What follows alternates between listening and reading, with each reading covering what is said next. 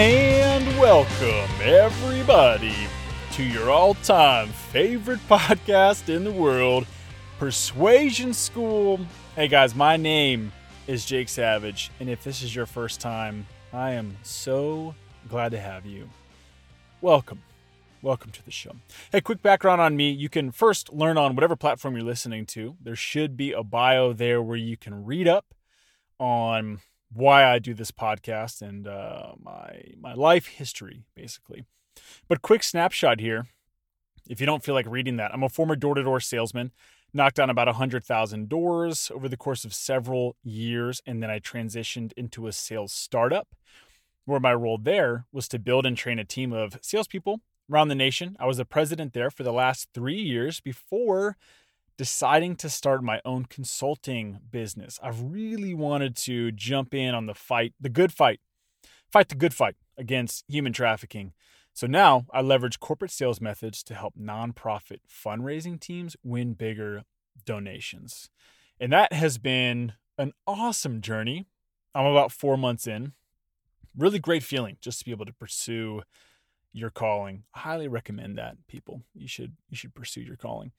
So I do that and then of course through this podcast, we teach the masses how to get more of the things that you want in life. So we utilize these principles from the world of sales. So although I'm a sales guy, you don't have to be a salesperson to uh, to enjoy this podcast or glean anything from this podcast. It's for absolutely everybody. So we take principles from psychology, from neuroscience, a few. You know, I'm not a neuroscientist or anything, but we, we take a few things. And then uh, from corporate sales and my experience over the past 15 years in, in sales. And we utilize these principles to help you get more of whatever it is that you want in life. Maybe it is a deal if you're in sales, or maybe it's a donation if you're in the nonprofit world. Win more donations. Maybe it's get somebody to go out on a date with you. We've got a lot of people that uh, are listening because of that. As they should. This is where you can come in, uh, increase your closing ratio of getting people to go on dates with you. Negotiate a raise. Also, wherever you're at, if you are a persuasion school supporter, I would love for you to stop what you're doing, put your hands together, and clap it up for Sarah. Sarah is a pseudonym. Uh, she submitted a question for our Monday Q and A segment a few weeks back on how to negotiate a raise, and she got it. Incredible work to you, Sarah, for going for it, for being willing to have that conversation with your boss, and then for making it happen. I think that she deserved it, and she seems like an incredibly hard worker. So, uh, I'm not sure how much influence Persuasion School had, although she said it was still helpful. So, yeah, if you want to negotiate a raise, this is the place to come. If you want to navigate a job interview with confidence and land the job, this is the place to come. If you want to just sell your ideas, one of the most important skills in life that anybody can have, the ability to influence other human beings to take action, this is again the place to come. So it's Monday, which means we've got Monday Q&A today. I'm going to read a question that's come through from the listeners and then uh, provide an answer to the best of my ability. Then we have two more shows during each week. Again, if you're new here. So Wednesday is Whiskey Wednesday, very informal. My wife and I try a different uh, whiskey every Wednesday, and she'll ask me usually a question about my life, or maybe it's a, a story. And if possible, we tie it into persuasive communication. Oftentimes, it's not possible. If you listen to any of those stories, you realize why. And then Thursday, that's kind of the bread and butter. So Thursday, I have put together a lesson on a topic about how to become a more effective communicator or how to be more persuasive. That's based on, again, those things uh, psychology, neuroscience, and corporate sales methods. Or maybe I've interviewed somebody awesome and we we interview them about how they negotiate, how they communicate effectively, how they influence others. So that those are a lot of fun. But that's that's what the uh, that's what the week looks like. All right, so go ahead and jumping into today did want to make sure that we gave Sarah that praise for locking in the raise. She's a persuasion school listener, so we've got to got to support the community here. That's incredible. And so we've got a question today from a guy named Julian. And Julian actually took some time to put together a series of questions. We will go through, we'll try to get through all of his over the next few weeks. They're really great questions that I think everybody they're, they're going to be able to resonate with with each person. I would assume at least. And so today, I definitely think that this is important, whether it's an in person meeting or over Zoom. But the question is how should I dress in sales and does it matter? And I want to adapt this question for the masses too. So why don't we just go ahead and say that the question is how do I dress when it comes to influencing others and does that matter? All right. So that's that's kind of how it will be applicable to all of us here. How do I dress when it comes to persuading others? Doesn't matter. Absolutely it does matter. I wholeheartedly believe this. Now, I know there will be some of you that say, well, they should accept me for who I am. And I should be at liberty to wear whatever I want to wear to these meetings. And if I am trying to get somebody to go on a date with me, I want them to appreciate me for me, and that includes my style. And if I'm going to build a partnership with somebody and try to get them to buy into whatever it is that I'm I'm selling or pitching or offering, they should take me from. I get it, I get it, I get it. I love that the the fact that you want to be an individual and be appreciated for who you are. I want the same thing. I truly do. But there are a couple reasons why dress is important, regardless of how you feel. Conscious reasons and then subconscious reasons. So I'll go through both. But I do want Julian and anybody else that has this question hey, does it matter how I dress? I do want you all to know that I have struggled with this personally for I, I mean, I, I did struggle with this personally at first, trying to figure this out because I I've got a whole arm covered in tattoos. I love artwork. It's in my family.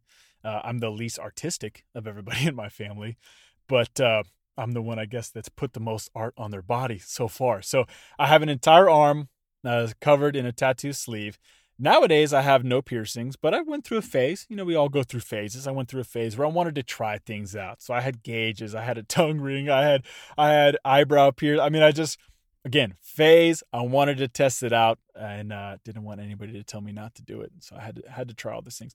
So just uh, just saying here that I I've 100% noticed the difference in how I dress or what my appearance is like when it comes to building a first impression with some building a good first impression with somebody else, and also whether or not they're going to truly internalize what I'm saying. And, I, am saying this because in times where maybe I wear short sleeves and I'm having a conversation with somebody for the first time, somebody that does not know me, it is a pain to watch their eyeballs just go directly to the tattoo over and over. I want them to look at my my eyes or my face as I'm talking, especially if I'm saying something of importance but I can see their eyes drifting to a particular place the entire time. So it is a distraction. Now, I only think that that is the case usually during first impressions. If somebody is meeting you for the first time and they do not know you, they are going to be trying to make an impression and trying to uh, come to a conclusion about who you are and whether or not they can trust you. So they're just looking for any visual cues for that which is why I think those people would look at the tattoos. Now, once you have a relationship with somebody, you already have a partnership, they're already a client or whatever. I this I don't think that this matters nearly as much, but I know it's important in the beginning, and that's really what I want to get into right now. So, let's talk about on a conscious level why how you dress matters. First, there's somewhat of a rule of thumb that a lot of people subscribe to when it comes to persuasion which is you want to dress at or slightly above the level in terms of dress, at or slightly above the level of your stakeholder. And I, I think that I would also subscribe to this. I think that this is fair. I think when it becomes a problem in terms of your dress is whether when there's too much of a gap on either side. If you are dressed up too much and your stakeholder is, you know, they're just maybe business casual or even informal and you're you're full-blown business, you're going to create a bit of a barrier between the two of you, first off. And also, I think that this could affect the, the balance of status, which, if you've listened to the show for a while, you've heard me talk plenty about status. And just to clarify again, when I, when I talk about status in the, in the uh, context of persuasion here, I don't mean like in like some uh, existential status or rank or class or something like that. I'm talking about in the moment status. So, because I believe that with these principles of persuasion, no matter how you do believe you stack up to another individual, if they're above your weight class, so to speak, or whatever, these principles will work. They can, or otherwise, what's the point, right? They, they can be utilized to influence anybody to take action. But in the moment, in the middle of this conversation, status does exist. If your stakeholder feels as though they are of much higher status than you, then there's a good chance you may end up being treated like a doormat. If your stakeholder feels in the moment as though they are too low of a status compared to you, you may be perceived as overly dominant, neither of which will help you get what you want or help the stakeholder get what they want. Okay, so when you are when you are too dressed up relative to them, this may this may lead for you to be perceived as too high of a status or overly dominant and they won't feel on a level level playing field with you. Now the same thing applies if you if you're too dressed down for the occasion whether this is over zoom or in person. If the other person is business casual and you're just in kind of like a ratty t-shirt or something like that and it's clear you didn't take the time this may lead for them to be perceived that you're too low of status and that you're going to be treated like a doormat and you're not going to get anywhere, right? You're not going to ultimately get what you want.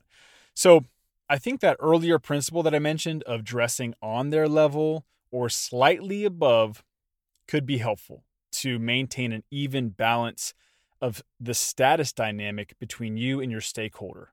And it's also just going to encourage them to actually pay attention to the messaging versus wondering during the conversation why you chose to overly dress or why it seemed as though you were underprepared by dressing down too much. The focus will just be on the messaging, what's being discussed, the questions and answers, the questions being asked and the answers being provided throughout. All right, so that's that's really key. Also, I mean respect is a huge deal. If you if you show up too dressed down for a meeting with a stakeholder, I think that's going to convey a lack of respect because that's going to show that you did zero research on them, as though it wasn't worth your time to look into them, see what type of individual they are, they are, what their organization is like, or what their company is like, and then try to show them enough respect to get on their level.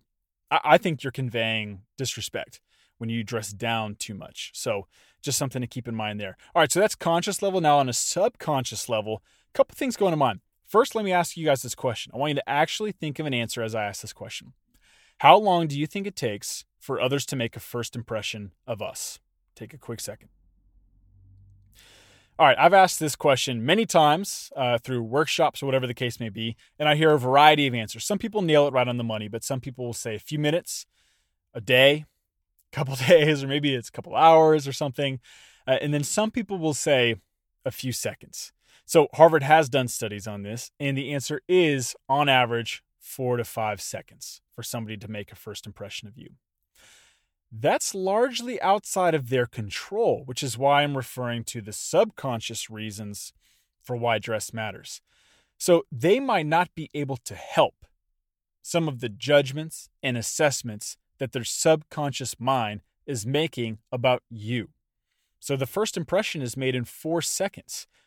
Well, we all know we we don't we can't gather enough information about another individual to make like a, a an actual well thought out assessment of this other human being. That's not like a neocortex thing. This is purely an amygdala thing like our croc brain this caveman brain deciding whether or not this person is safe to be around right so that's 4 seconds how about trustworthiness if you had to guess how long it takes for somebody to judge whether or not you're trustworthy what would your answer be Again, I've heard a variety of responses for this one. Some people think it's much longer than a first impression. How can you actually tell if you can trust this person? Well, our subconscious brain is making that decision on our behalf in a tenth of a second. In a tenth of a second. And that is completely outside of our control. Again, it's not our com- newer computer brain, the neocortex, coming to conclusions using logic this is purely our amygdala, the part of the brain, part of the brain that's uh, responsible for controlling that fight or flight. So, in a tenth of a second, what cues are our brains picking up on in order to determine whether or not somebody else is trustworthy? It's largely dependent on their body language, but also their clothing. Clothing makes up for almost 95% of that first impression and trustworthiness. And so, in terms of the controllables, one thing that we can do is to wear fitted clothing, fitted clothing. And then, in terms of dress level, again, at or slightly above the level of your stakeholder. So, psychological studies have been done on our ability to judge whether or not somebody else is trustworthy and what types of things our brains are looking for. And they found that when others are wearing fitted clothing, we will perceive them as more confident, more successful, higher income earners, and then oddly enough, flexible. So we'll, we'll perceive how flexible somebody is based off of their clothing.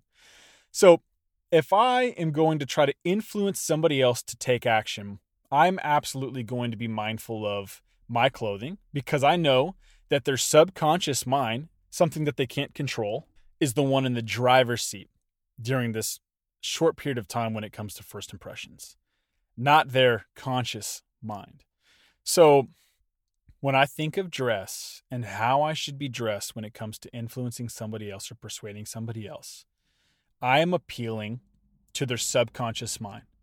I do have faith that their conscious mind would be able to trust me and love me for who I am, tattoos and all.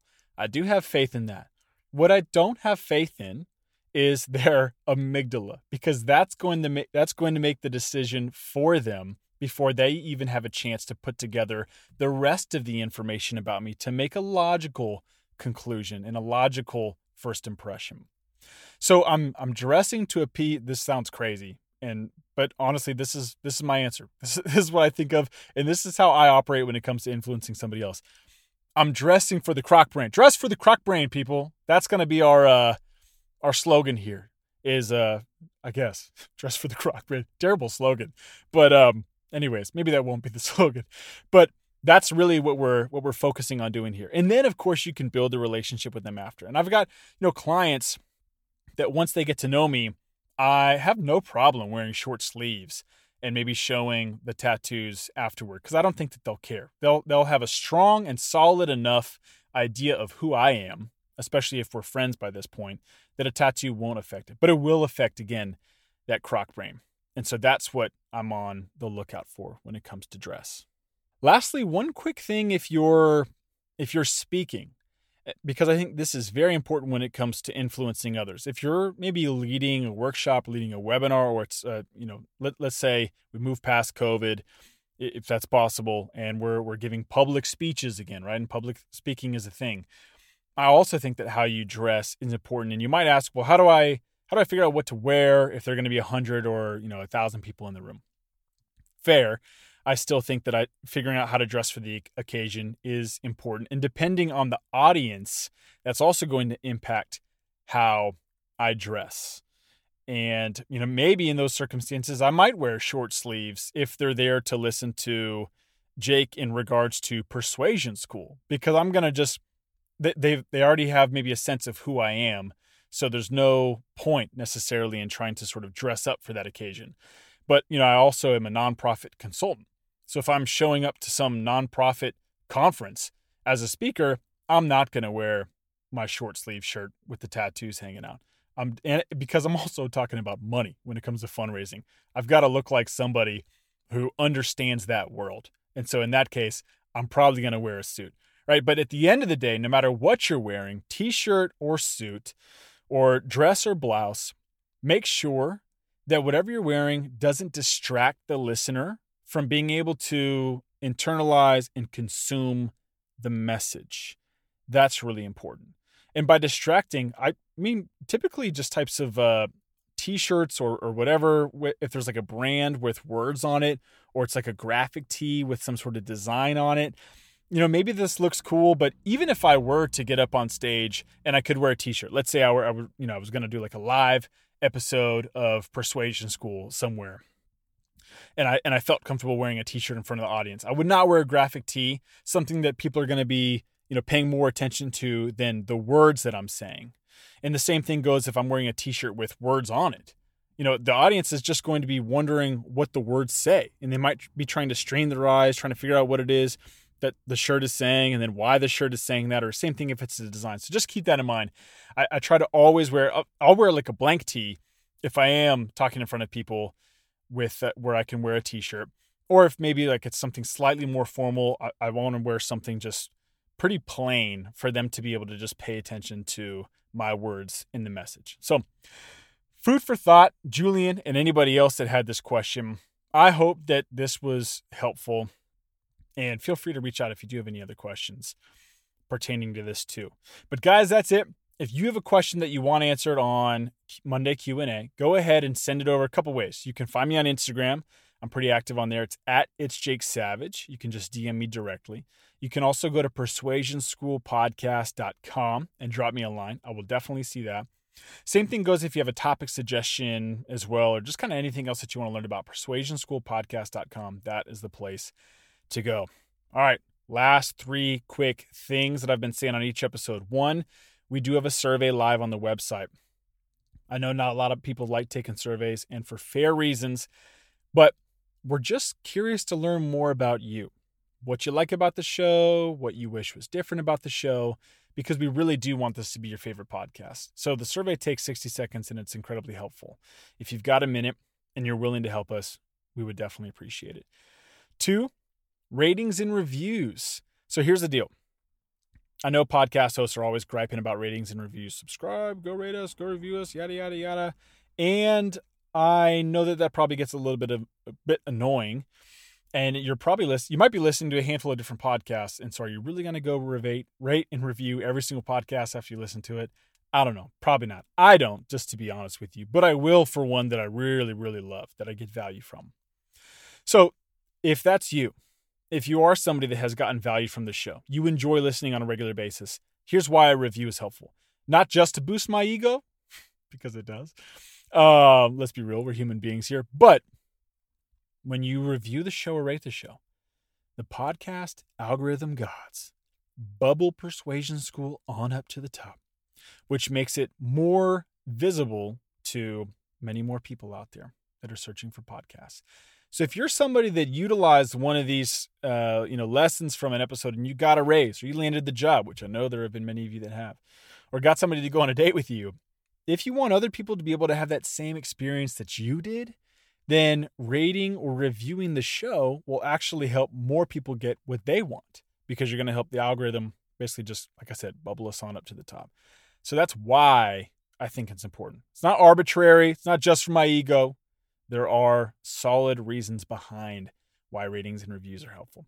All right, and then third, Alexa and I, I already said this in the beginning of the episode, we are dedicated to fighting the good fight against human trafficking, especially sex trafficking. And it stems back to a six month trip that I had living in Eastern Europe, which I talk about on a Whiskey Wednesday episode. You can find it. I think it's called Jake's Trip to Eastern Europe. And this is what we feel like our life's calling is. So we use this show as a way to generate some awareness, but we also want you guys to get involved. So, if you have been hearing about this lately, human trafficking, and wanting to make a difference, but you didn't really know how because there are so many options and ways to give, we wanted to simplify it for you so that you didn't have paralysis by analysis like when you go to Cheesecake Factory and the menu is 47 pages long, right? And then you don't end up choosing anything at all. And then you're hungry and you wonder, like, why did I even go to this restaurant? I'm literally starving right now. And now I got to go somewhere else, right? To actually get dinner because I didn't eat anything here. Menu was too big. Couldn't make a choice.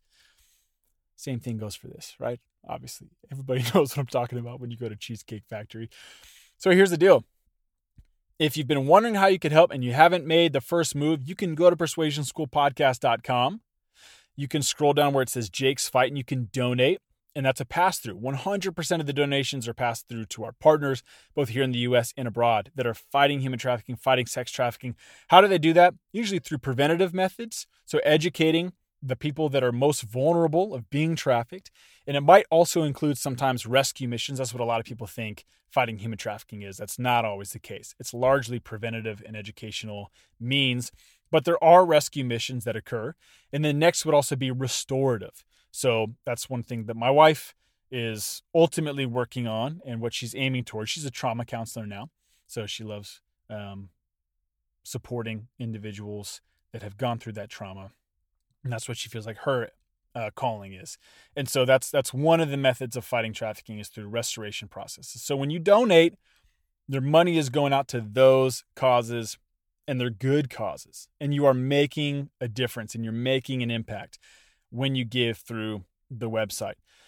Or you can always just buy the t shirt that I'm wearing in the cover art. Trust me, I'm a salesman. It's up for grabs. It's available for sale on the site. 100% of the profits go towards fighting the good fight. I also have Trust Me, I'm a Saleswoman on there if you'd prefer that one.